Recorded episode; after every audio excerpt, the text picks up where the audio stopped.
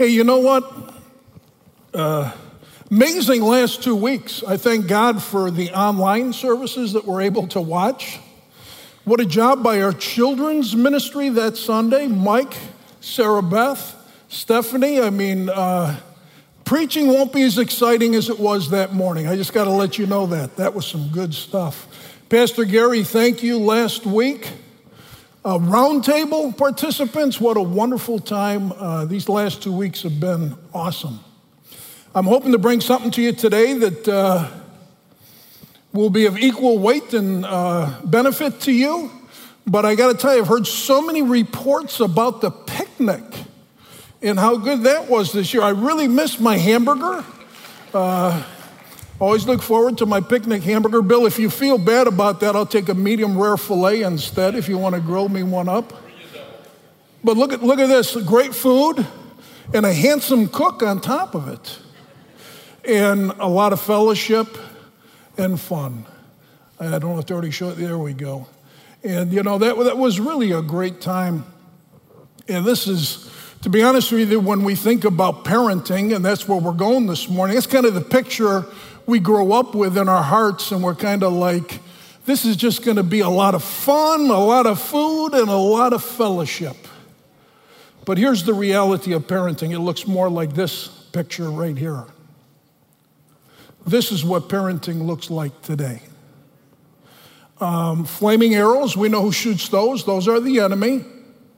And we've got children that God has entrusted to our care. I love this mother holding her Bible teaching this child about the ways of the Lord while they're taking the arrows to protect that child. That's what parenting is more like. It's not like a church picnic. And I just got to let you know, uh, parents, grandparents today, the picnic is over. The picnic is over when it comes to parenting. And the reality is, is that we're in a world war that is more dangerous than we've ever seen before. Of fact, it's a cultural war. It's a war that has to do with ideas and values. And the winner of this war, you know what the prize is? The children. And uh, for the next number of years coming, that's the target. And so this morning, I want to talk about parenting. And what I'm going to talk about is very, uh, really the passage. Turn to Ephesians 6. There's our last message in the Ephesians series, Ephesians 6 on parenting will be in verse 4. Uh, what we're going to teach is very simple to understand. The hard part is applying it. And we're going to spend some time this morning talking about how we apply it or what kind of world we're applying it in today. So in Ephesians chapter 6, verse 4, it reads like this. I trust you're there.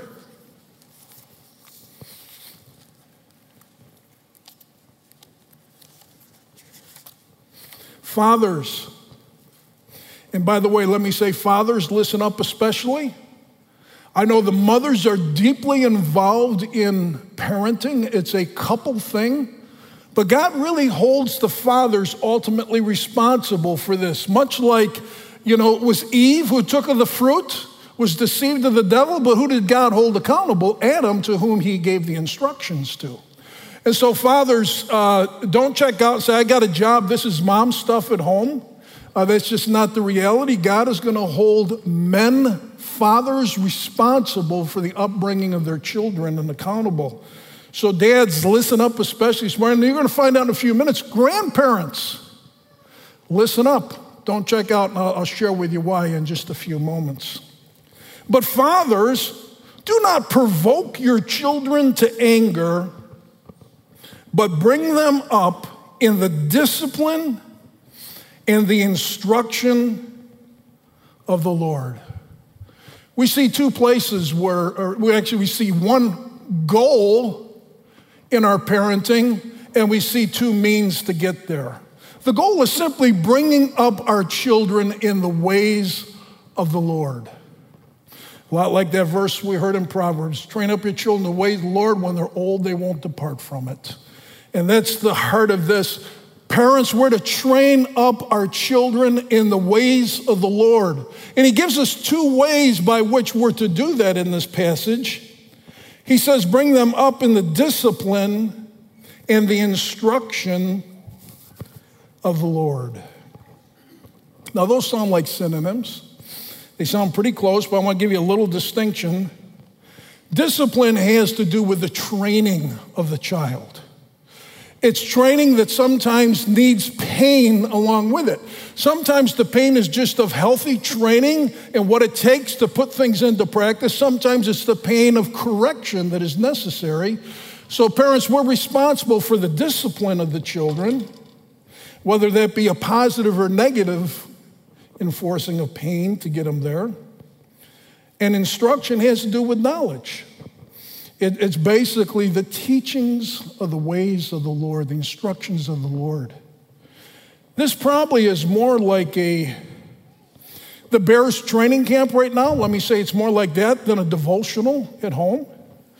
Because in devotionals, we pretty much are just giving instructions, but we need to give instruction and training.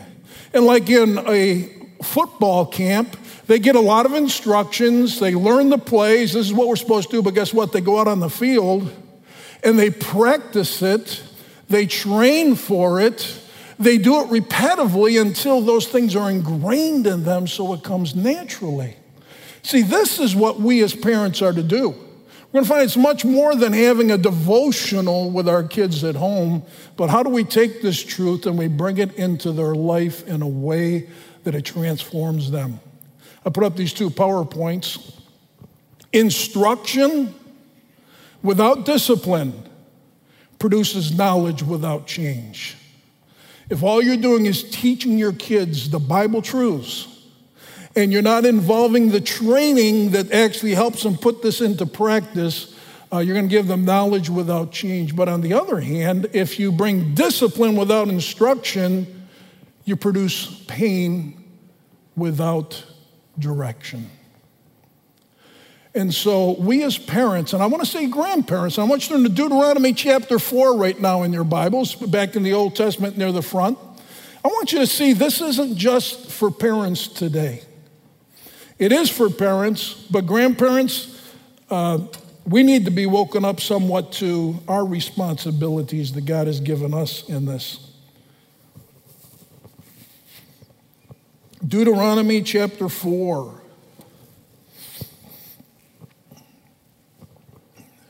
Will be in verse 8 as he says this or what great nation is there that has statutes and judgments as righteous as this whole law, which I'm setting before you today? Only give heed to yourself and keep your soul diligently so that you do not forget the things which your eyes have seen, and they do not depart from your heart all the days of your life, but make them known to your sons and your grandsons Guess what, grandparents? Our job's not done when the kids are out of the house.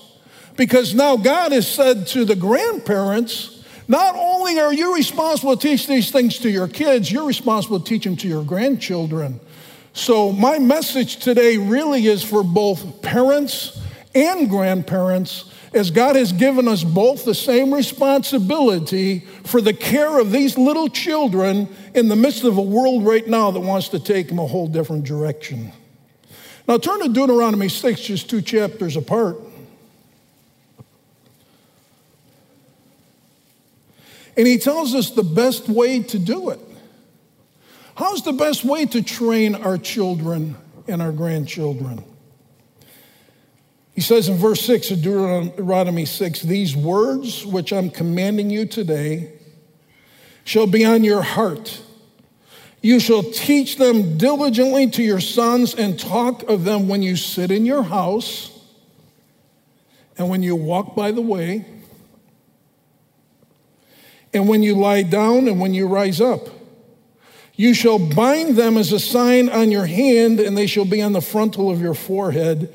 You shall write them on the doorpost of your house and on your gates. You know what he's saying here? You need to bring God's word into real life. uh, you know, I, I got a confession to make. Family devotionals did not work well in our home.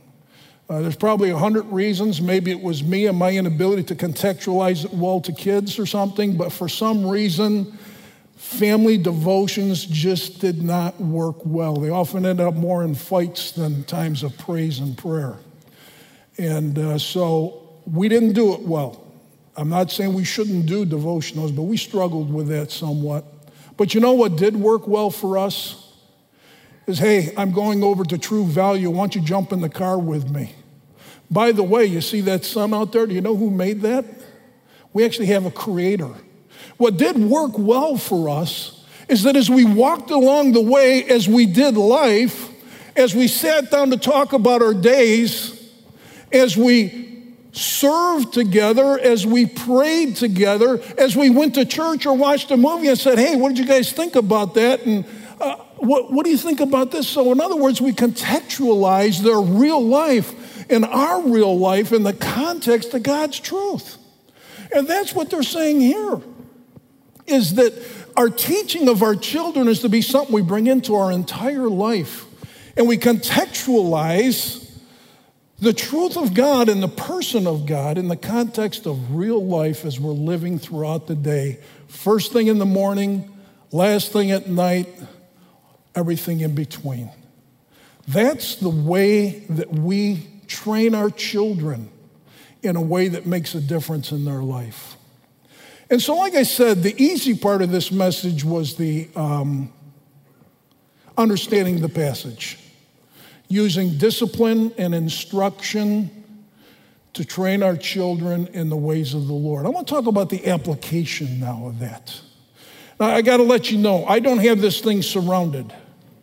Uh, what I'm going to share with you this morning, uh, you're more like in the kitchen with me with all the elements on the counter, and I'm still putting together the meal, sort of say, rather than I, I invited you over.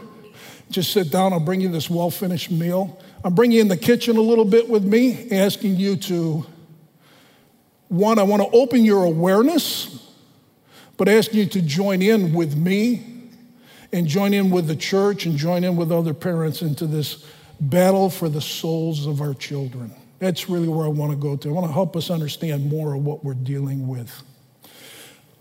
I'm going to talk about a couple things. Mike Locke's going to talk about a couple things, then I'll come back and close this up. What I want to address are two things that are at the doorsteps of our schools right now. Uh, they're not necessarily fully in, but they're at the doorsteps. And that's bigger than most of us realize. Because uh, Vladimir Lenin, a founder of a radical far left uh, Marxist group in Russia, that's a lot to say this, made this comment that we as parents should know better than anybody as Christians. Give me four years to teach the children, and the seed I've sown will never be uprooted. So, guess what, guys? We're, we're giving our children to the school systems, and they're going to be teaching them some things that maybe we're not aware of that we need to be more aware of. But I think this passage is even more important with the Proverbs 22 and the uh, Ephesians 6 truth that, you know what, as we train up our children, we can plant a seed inside of them that will never be uprooted. But you need to know that there's some seeds being planted that are different than we would plant. The two areas I want to speak about this morning have to do with the area of race and the area of sex. As Josh said, if you're a parent, uh, I'm not going to go super deep into the sex thing, but I will probably say some things. Maybe your kids might raise questions. You have to determine whether it's appropriate for them or not. But in race relations, let me just say this up front there's much work yet to be done, both in our country and even in the churches. We talked about this two times last year. We dedicated two services to it. We did a roundtable. Uh, we shared our heart and our concern about many of the injustices that need to be addressed. Um, so Today, you're going to hear maybe a little balancing word on the other side of some of the cautions we have to have in the area of race as well. And the other area has to do with sexuality. And let me tell you this we, as believers in Jesus, who believes that He has created male and female and given a married couple the special gift of sex, we need to respect those who operate differently than us. Just because people operate different, it's no reason for disrespect. And so, as I go in to speak about things today, we want to say them carefully, respectfully, and I hope my, my goal is to try to be honest and fair. I sat down with people, administrators, teachers, uh, sat down with people that know more than me. I, I really kind of studied the culture as much as I did the text to be ready for this message. So Hopefully, I can do it right. But here's the danger, and this is why I'm going here this morning.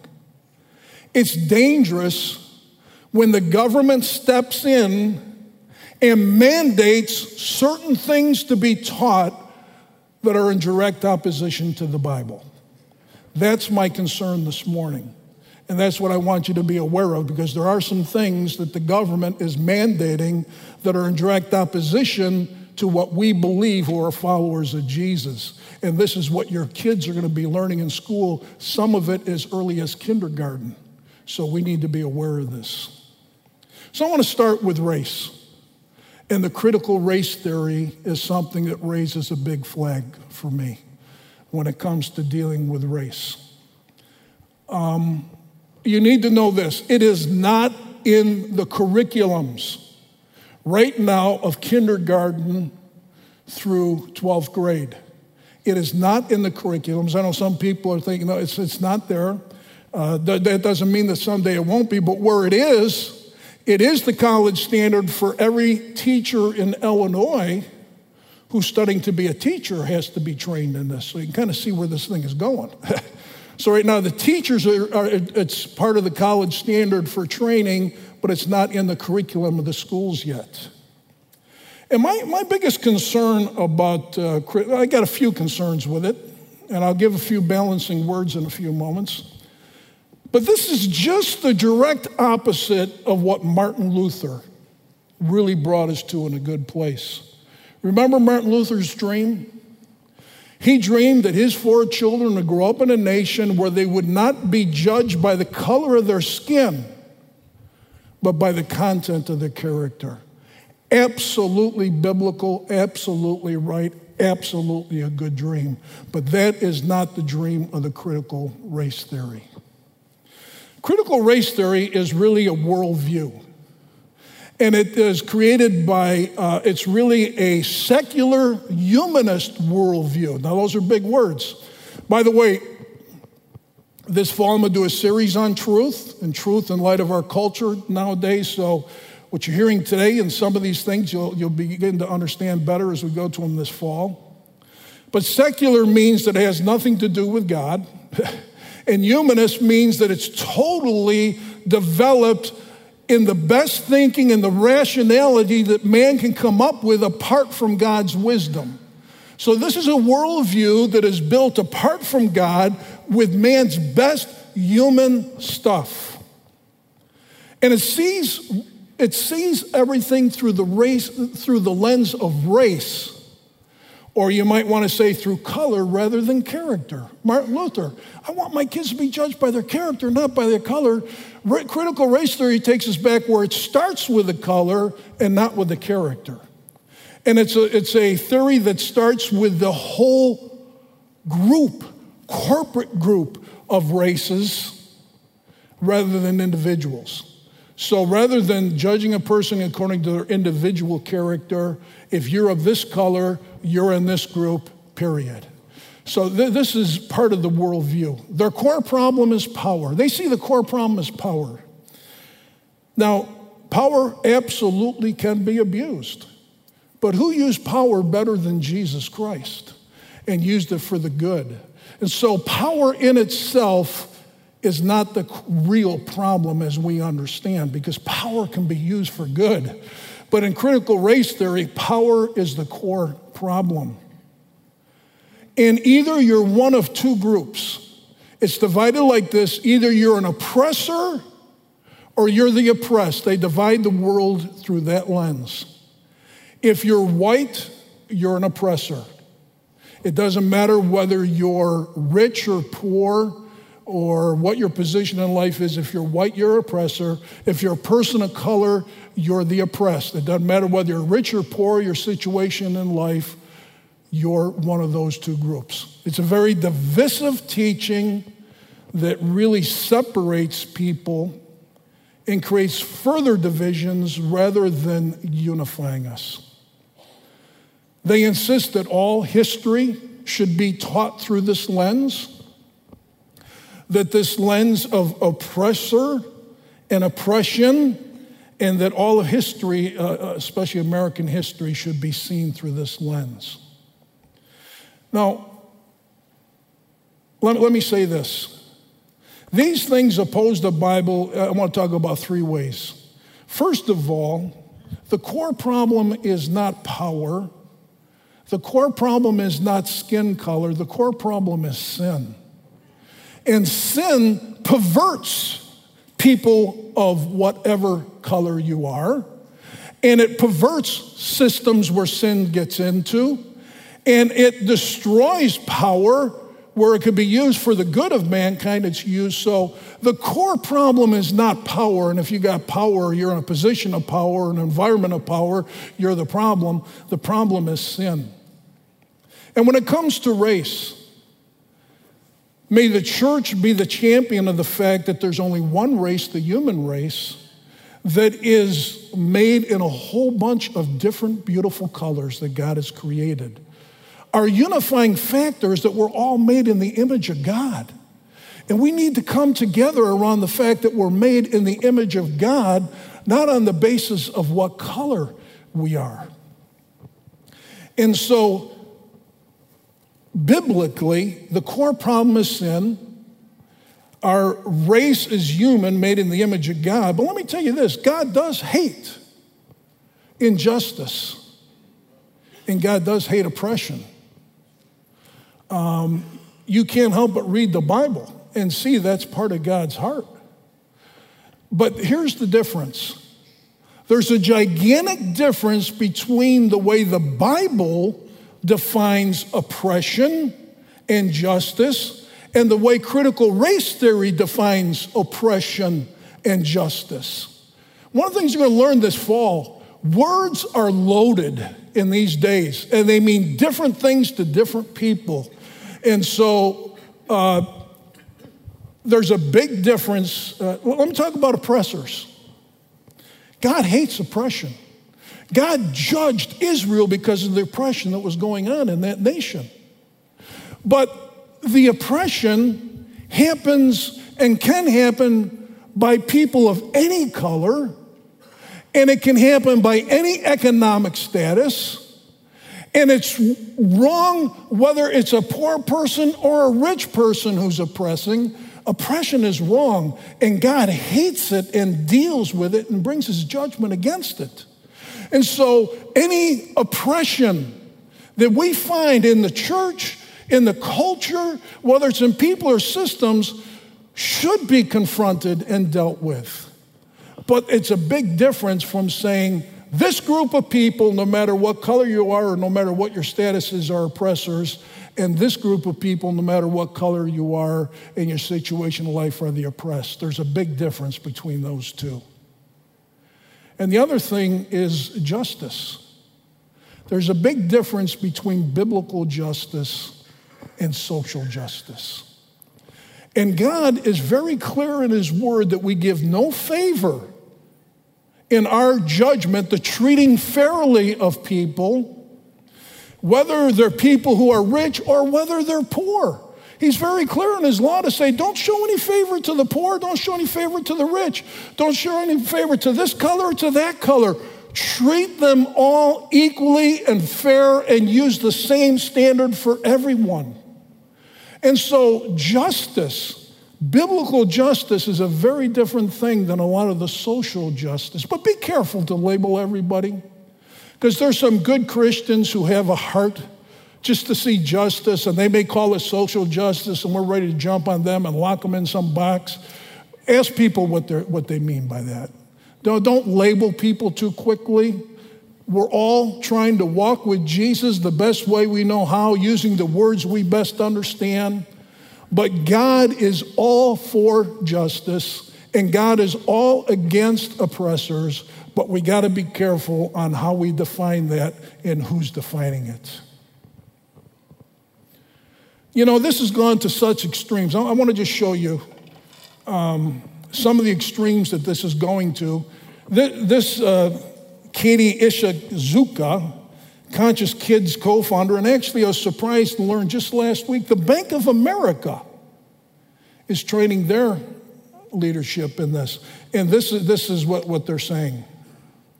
From three to six months, babies are being, beginning to notice and already expressing preferences by race. Three to six months that they're already expressing preferences by race. Then you move here by age two, they're already using race as the reason about people's behavior. By age three, children are already starting to apply stereotypes. White children at this age may report explicit or overt negative attitudes towards people of color.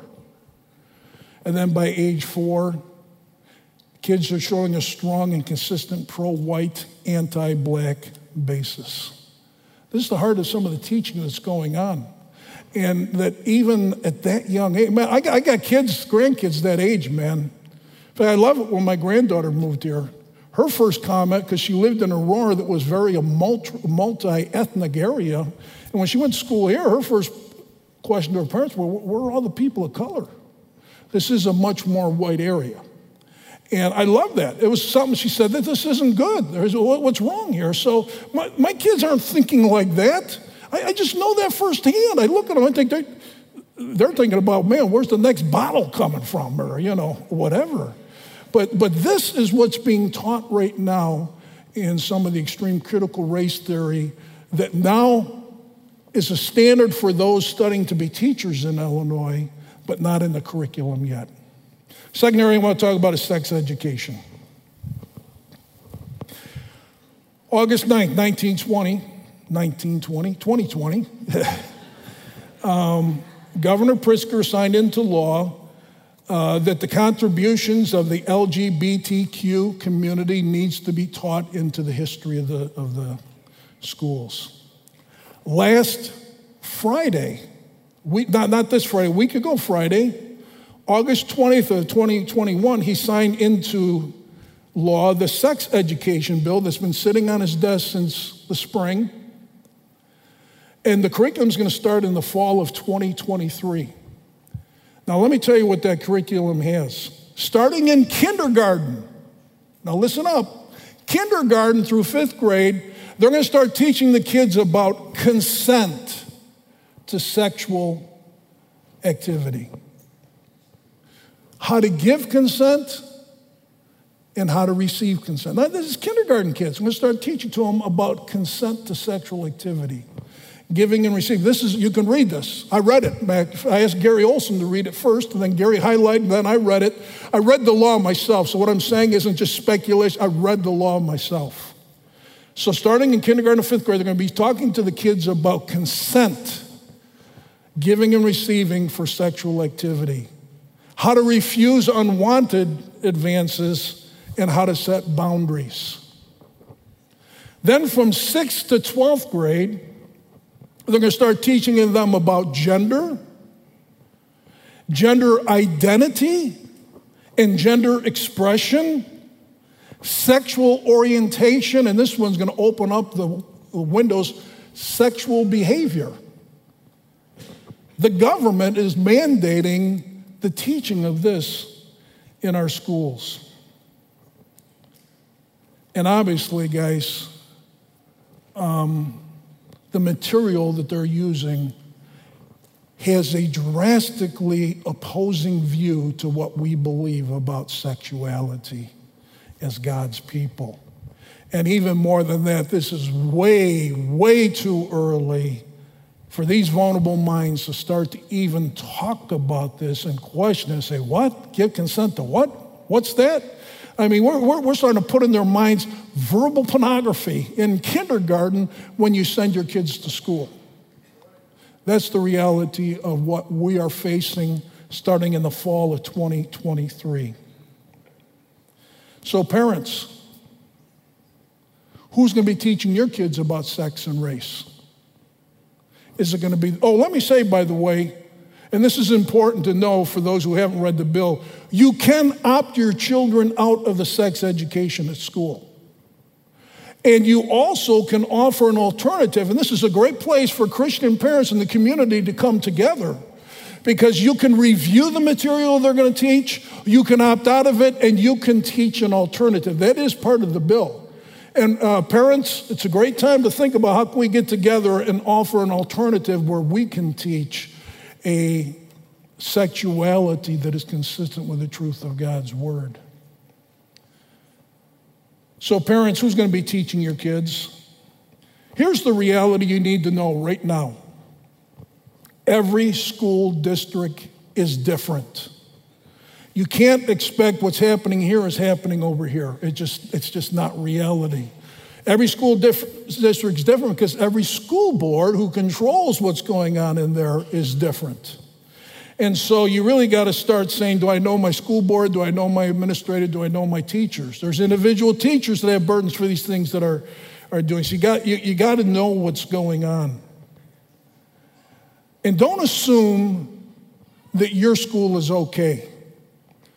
One of the fathers from Moraine Valley sent me a picture because he's been concerned about this, went to Central Junior High in Tinley Park. And this, remember, we're to write the scriptures on our posts? Well, this is in the main hall, the picture that is posted at Central Junior High. We, the future, are unapologetically queer. That's what's posted center front, main hall, Central Junior High in Tinley Park, where I know that's where my kids went. And there's probably people here whose kids may be going here. Do you know what's happening in your schools? Now, by God's grace, this parent spoke up. This parent brought this to the school board along with some other pictures that were up and things they were concerned about. The school board, they didn't even know it was up. So there was somebody in the administration there was pushing this rather than, and the school board promised them to be taken down. He's still checking with the school board to see if it's been taken down yet. Uh, but this is the kind of stuff going on that we need to be aware of and become a part of. So I'm here to tell you, parents, the picnic is over. We really are in a cultural war for our kids and grandparents. And I've asked Mike Locke if he'd come up. And Mike, uh, would you share with us really about media and device usage, especially in the context of truth? Welcome to Moraine Valley Church. Fun content. Um, Pat, thank you so much for handling this with sensitivity. Um, this is a, it's a tough topic to talk about, um, especially when we talk about our identities and um, ourselves. And we have to remember that we live in a world and a culture that is always going to do what a world and a culture without Jesus is going to do. They're going to create and try to create their best path forward. It's easy, I think, for us to come into this situation and feel like there's this huge villain out there. Um, and as I think Pat said really well, the, the, villain is, um, is sin. It's our disconnect with the holy God who's made us to know him and live rightly with him. And the great news that we have here as a church is that Jesus has come to establish and reconnect that relationship with him. Um, and as we have these conversations at home and as we, as we get organized as families and parents with our schools, uh, we have to remember that, that as, as we express to the world our, or maybe our dissatisfaction with what's going on or our concern about what's being taught, is that we're also representatives, representatives of the hope and the love of Jesus um, to our schools, to our school boards, to our committees. And so we need to do it with a spirit that honors Jesus. One of my favorite, if not my very favorite aspect of life is being a dad. I don't always love the work of being a dad, um, but I always love the role. And um, we have such a f- huge, huge privilege to shape a future generation in our homes. Um, and as we talked about a couple weeks ago, that's part of us expressing the image of God inside of us. Um, we express what it means to be like God to our children, and they get to see that in our home. And it can feel so overwhelming when we hear this news to feel like we're up against our odds, all odds. But the good news is, is God has given us what we need in His Word by His Spirit and His church. um, to do this. And so, rest easy, we can do this. Not rest easy, but take heart. Um, and I want to get to that in a moment, but Pat asked me to share briefly on the role of media in our homes and children. Um, there's really no way in the, the, the, five to 10 minutes that I have here to get all of this in um, one moment. So it's kind of a shameless plug, but on Wednesday nights we have a program called Kids Blitz.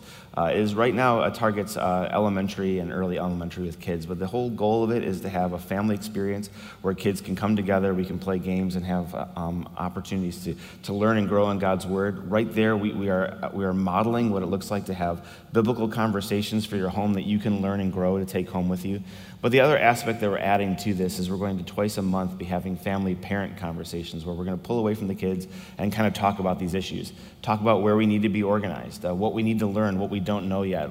Share with one another what we are learning so that we can resource one another on Wednesday night. So if you have any questions about that, contact Moraine Valley Church. Uh, Wednesday nights is only an hour program, um, but it is worth being a part of. If you have a parent of a teenager, uh, we also will be offering a couple parent seminars uh, this semester and next as well about some of these issues as they relate to teens. Um, last shameless plug, and I left it over there. Um, but there's a book. Um, yeah, could you? That'd be fantastic. Oh, my goodness. Thank you, Mr. Locke. Awesome.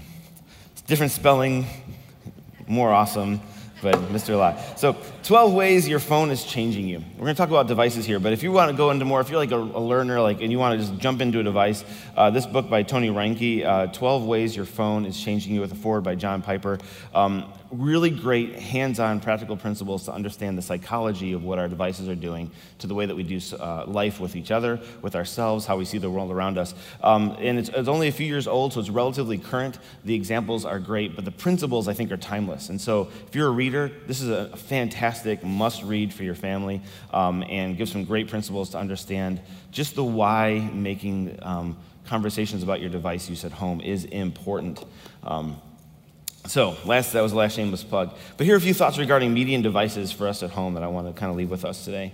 Um, we need to remember that media and culture is never, never neutral. It is always heading in a direction. As people, we express our values, our idea, ideologies, our views, our worldviews through media and culture and storytelling. All of us know what we know and value what we value because someone somewhere has shared that with us. Whether we saw it on a screen, we heard it from a teacher, it was passed on from an adult, or we came to a church service, we as people are constantly moving culture in a direction, and our devices are no different. Media is no different. I think sometimes, and I am guilty of this, uh, TV is a nice way to say, hey, I need 20 minutes to get my head together. Can you go watch the screen a little bit? And then the screen becomes something that the kids watch. And most of the time, what they watch is benign and good, but it is never neutral. Um, media is always shaping us, and this has always been the case. Um, but more so than ever, we have to be careful about what our kids are consuming. So watch with your children and watch between the lines. Can't really read between the lines, but watch between the lines and listen to the messages and the ideologies that are being shared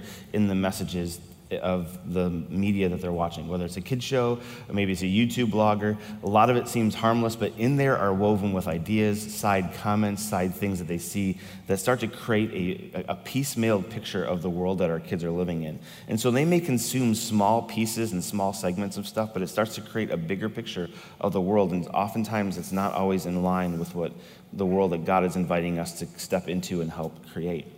More media outlets now feel the need and pressure to move forward with ideologies um, about ourselves, our identity, sexuality, and our role in society. And so they are going to be stepping into creating content uh, moving forward that is going to express that.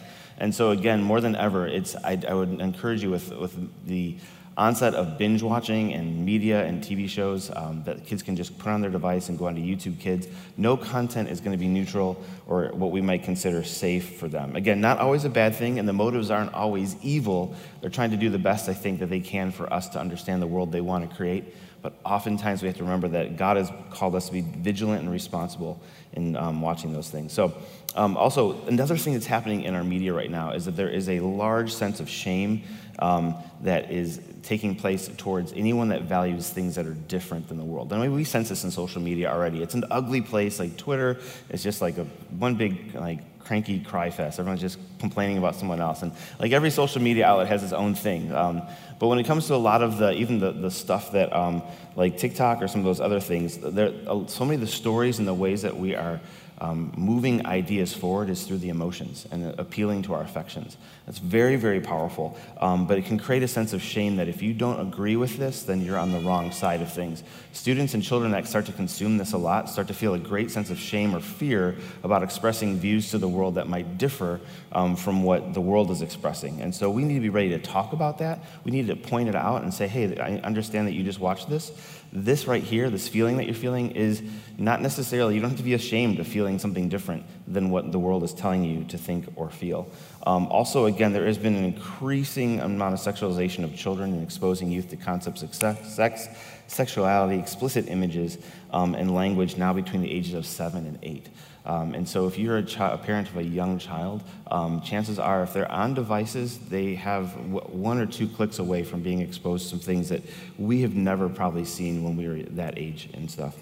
So, be aware that that's going on. Uh, if you just search the lyrics of pop music, or even look up the number one Grammy winners or the stuff that was played at the Grammys, and look at the lyrics, not at what we hear in the radio, but what is actually said on media messages like Spotify or Apple Music, where it's not. Um, cleaned up, uh, you realize that the lyrics and stuff that our kids are being exposed to are, are very, um, very toxic. Um, when it comes to devices and apps, companies know that the way to secure the future is also to secure our youth. Um, ads and pop ups on often benign apps are oftentimes a gateway uh, for early exposure to many of the ideas and things that we're talking about here today.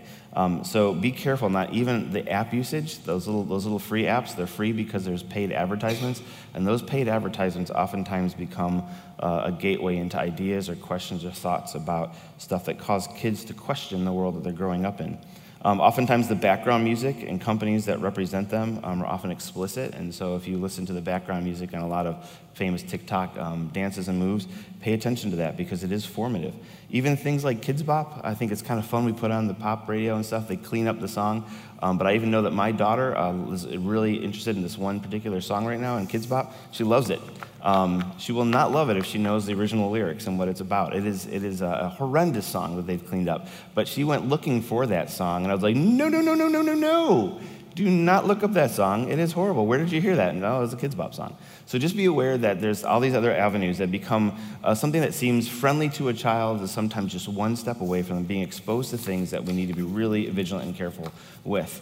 Be careful that um, children programming, all children programming created today and moving forward will always be done with the intent of doing what they can uh, do to move ideas forward. Again, sometimes with best intentions, but you can't assume that what your kids are watching are going to be in line or shaping them in the way that they want. So just be uh, vigilant. Um, be aware of the increasingly closed circuit that our devices create for our children.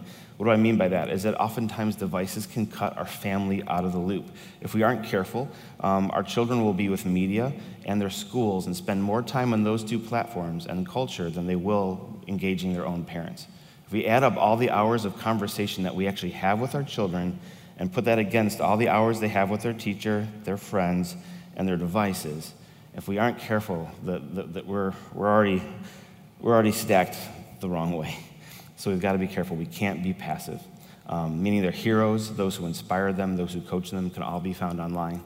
Um, it's easy for a lot of kids to start to trust Google more than they trust their own parents. And if I could say this, um, much of the content online uh, causes kids to distrust adults and parents in their lives.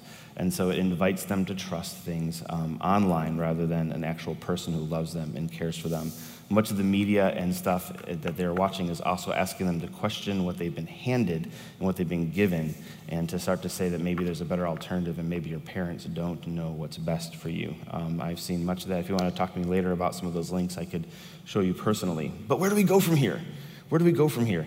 Um, again, there's so many things we can do, but the important things that we walk away knowing that we can do something and we shouldn't wait to talk about it. Don't get overwhelmed and be like, wow, this is too big. We need to wait to the end of the month to like figure out a whole plan. You don't need to do that. I think just small steps rolled into your family routine and rhythms are important. Um, in our homes, um, the earlier you can start, the better, meaning age-wise. If you have kids now, this is the time to be talking about it. Even if your child um, can't even express a word, this is the perfect time to start thinking about your device uses at home. First, ask yourself, what are you modeling? Um, and are, are you um, consuming media personally at home that's maybe different than what you'd want your children to uh, watch. A lot of times I say, well, we're the adults, we can watch this, our kids watch something different. But we have to be careful because our kids see what we watch. They see what we give permission to and don't give permission to them. So, what are we modeling at home? What are we modeling with how many times we click and tap our phones at the dinner table or when we're walking around or when our children are talking to us? Do they see us kind of looking at our phones, listening to them? Those are things that they're picking up on that is creating an understanding of how to use devices for them. Um, and then also be remember that you yourself are being shaped. Um, we're always being shaped. And so media is shaping us. And so let's be careful about how it's shaping us. Um, another tip would just be delay social media as long as possible.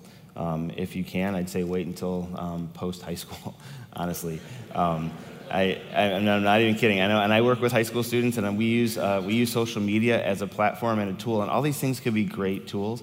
Um, but there has been a noticeable difference in the amount of students that express feelings of anxiety, loneliness, uh, depression, fear, and bullying that have all come through the use of social media. The fear of missing out on something else uh, causes them to become isolated on their device all the time, watching how great life is everywhere else, rather than learning the skills of how to deal with themselves. Uh, they, lose a, they, they lower their threshold to deal with worldly and life problems because social media becomes a place to just sort of figure it out for them and just give them a sense of a dopamine release by watching the screen, getting a laugh, or turning and diverting away from the problem. I'd encourage you to, uh, life got along a long time without it beforehand. And I know we kind of want our kids to feel like they're connected, um, but I know that in our family, we, we don't use social media, um, and uh, our kids are doing okay. Um, now, this I may come back five, ten years from now and have a different message for you and say things have changed, but so far, so good. So delay as long as you can. Um, control the Wi Fi in your home. If you have devices, make sure there's a time that you cut off Wi Fi so the kids can't get onto it. Um, I would encourage you to, limit device usage, potentially have a fast, like a Saturday is a no device day, or we have time in our days where we put the phone away and for like a 12 hour break. Maybe it's um, from 8 o'clock to 8 in the morning, there is no device time. Whatever it is, come up with some device limitations. Um, and I would also encourage no devices in bedrooms. Um, that sometimes gets to be a little bit, I want it as my alarm, I want it for all these other things. Um, you know your family, but I would really encourage you to keep devices out of bedrooms. Don't let kids alone with devices um, and always be in the same space as them. This is super important because I know in our own home, our kids have been exposed surprisingly to things that I thought we would, you know, I thought we had a lot of security on our devices, and I thought we are really ahead of the curve on that, and I thought we were feeling pretty good about ourselves. Um, however, a lot of those advertisements and clicks um, can actually be pretty shocking. And so be aware of what they see um, through those advertisements. Have it in the room with them. That was a, lesson that we learned the hard way. Um, don't let kids alone, I already said that, um, with devices um, for long periods of time because it starts to also build poor habits for their lives. Another thing is not to use devices to cure boredom in the home. I'm bored, I don't know what to do, and I don't know what to do with you, so here's a shiny little tablet. Go ahead and play a game or do whatever. Um, boredom is actually a good thing for our kids. And them working with us and annoying us with their boredom is actually a good thing for us to work how to work with our kids. We can't just use the device to be a catch all. Uh, let them be bored. It's in the boredom that they learn how to get creative. It's in the boredom that they start to see that there's other things that they could do with their time rather than just have someone or something entertain them. It's in their boredom that they start to, to create utility and create op- um, things to do. So let them be bored. Let them figure things out. Let them figure out a way to entertain themselves. Um, and don't use it as a comfort device either. You're upset, you need to be distracted, something else is going on because it creates a false sense of comfort. Now, these may seem kind of like, oh, that's like a no brainer, but in the moment, it's so easy. It's so easy. I don't know if anyone can relate, but there's so many times I have de- deferred to the device instead of actually dealing with the moment, um, and in times have regretted it. So, um, that's another thing. And so these are some things you can do though. Do redeem family moments together. Make car rides, like Pat said. Like, there's so many great things we could have in conversations. Don't let the car ride be the thing that you give them the device and you're like, finally, some quiet. Like the car ride, sometimes when you have a captive audience at home, maybe it's around the dinner table, but, but be vigilant about that. Do look ahead and be involved in their world. Look ahead at the media, watch what they're watching, watch it ahead of time. I know it's not exciting to watch cartoons that aren't geared towards us, but I encourage you to watch things ahead of time to see what they're going to see before they see it so that you can talk about it. Do ask questions about what they're watching um, and don't just tell them what to think about it. Ask them what they think about it, ask them how they're responding, and let them test their ideas with you. If they can't test their ideas with you, they're going to test it with someone else on the internet. And I'd rather have them test their ideas with me and have their ideas be completely wrong so we could safely talk about it than have them test their ideas and be wrong with a world that says you're right. Um, so make sure that you're giving that space for that. Um, and uh, then finally, remember this is probably my closing thought on this is that we need to give equal weight to John 14, 6, when Jesus says, I am the way and the truth and the life. Um, the early Christian church weren't called Christians, um, they were actually called people of the way. Right? And they were called the people of the way because they lived differently in their culture. Their culture didn't know Jesus. Their culture didn't have a lot of the things and the values that were in place that, they, that we, would look at their secular, secular world and say, wow, that was like a totally, a world in total opposition to the things of Jesus. Um, and yet these were people of the way that radically changed their world over time. They were people of the way. And so I think sometimes we, we, we can get really good about the truth. Like this is right and this is wrong. But we need to show our children that there's a different way that we live in our home. There's a different way that we operate. There's a different way that we talk. There's a different way that we do things. Um, and it can't just be something that's told, it has to be modeled and shown. Um, and we don't have to be anxious about the world around us and where it's going. It's going to go where it's going to go because it doesn't know Jesus, right? But we do. So let's show them that there is a different way and walk the path that Jesus has marked for us. And lastly, there's also the life in Christ. Jesus says, I am the way, the truth, and the life. We need to be showing our children what life in Jesus looks like, not just a list of do's and don'ts and things to sort of get so they could feel like they can check off all the moral boxes, but are they experiencing the life and the love and the forgiveness of Jesus? Are they forgiving the mission? Are they experiencing the mission of Jesus uh, at home? No one is born out of the box ready to go in the 21st century. We are all being given stuff by our culture that we're learning and assimilating to our lives. Um, and so we can engage it. We can give things to our children. We can show them a better way and a better life. And I believe that we have to be, as Pat said, the champions of a different kind of life in our homes with our devices. And we know the conversation's only getting started. So I want to encourage you as you leave, as you think about your device usage, um, just do an audit. Where do you spend time with the devices? Where do your kids do it? What was something that was said today that maybe stood out to you to maybe make one pivot or one change that could lead to a lasting impact? But we have to be vigilant. No culture's media. I mean, no culture's neutral. It is always moving in a direction, and if we aren't careful, we'll just let our kids get sucked into the current. Um, we have to show them there's a better way and a better truth and a better life, and His name is Jesus. Amen.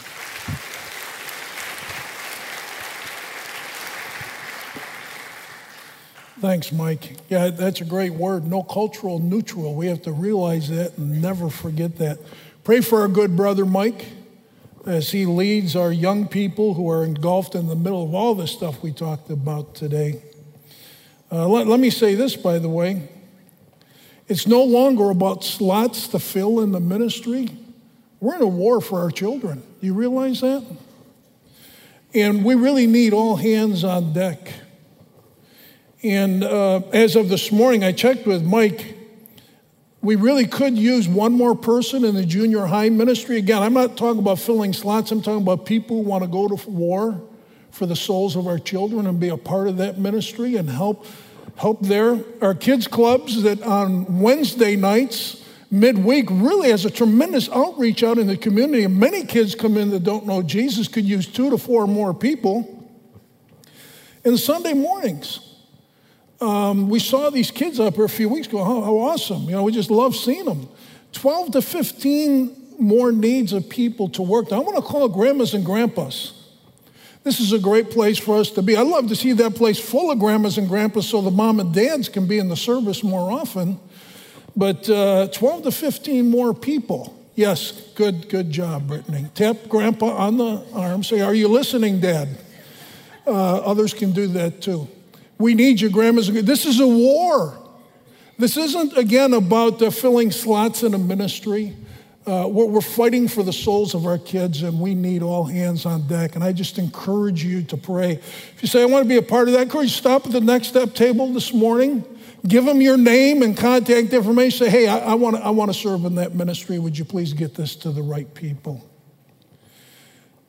You know, I don't know who feels inadequate in here this morning, but I tell you, your pastor feels inadequate to lead in this. I'm inadequate for the series this fall on truth as we delve in more into the way the world thinks now.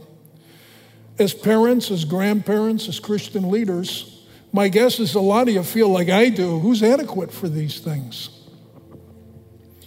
But I love what Paul says such confidence we have through Christ towards God, not that we are adequate in ourselves.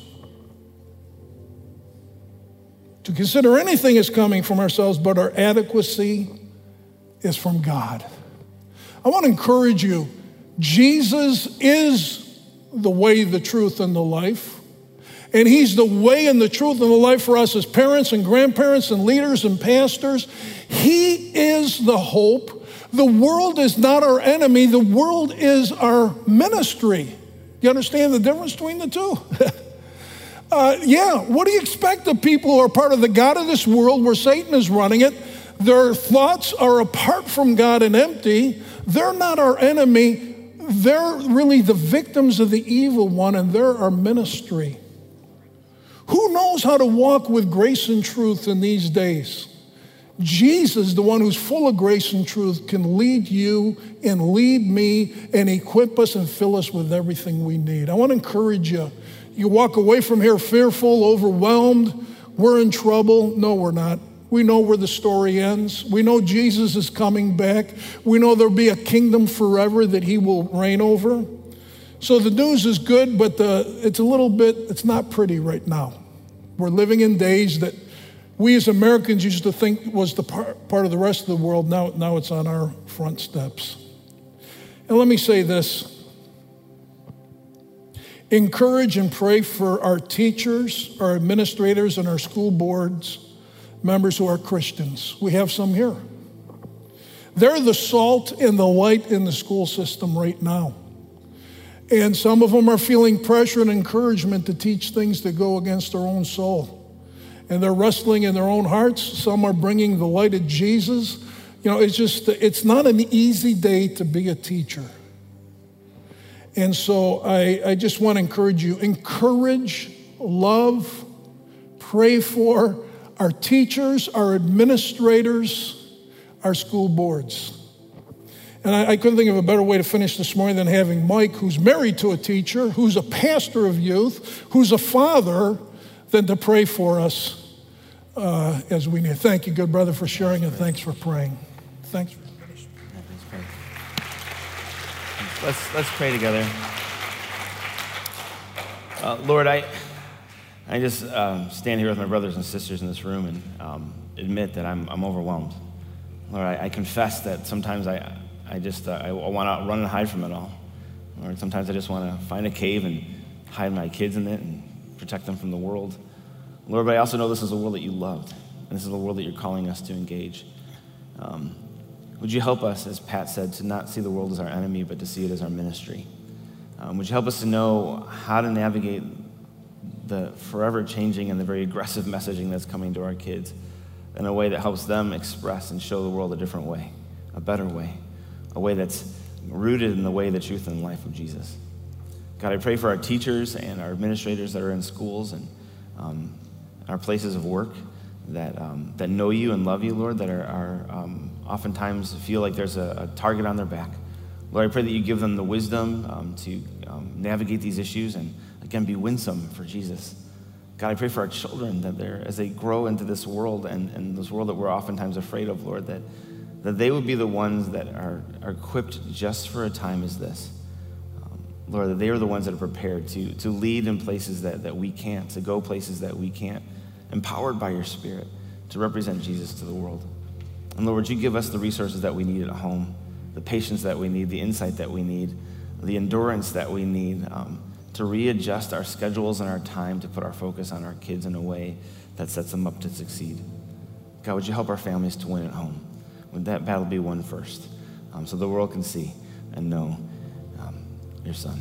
In Jesus' name we pray. Amen.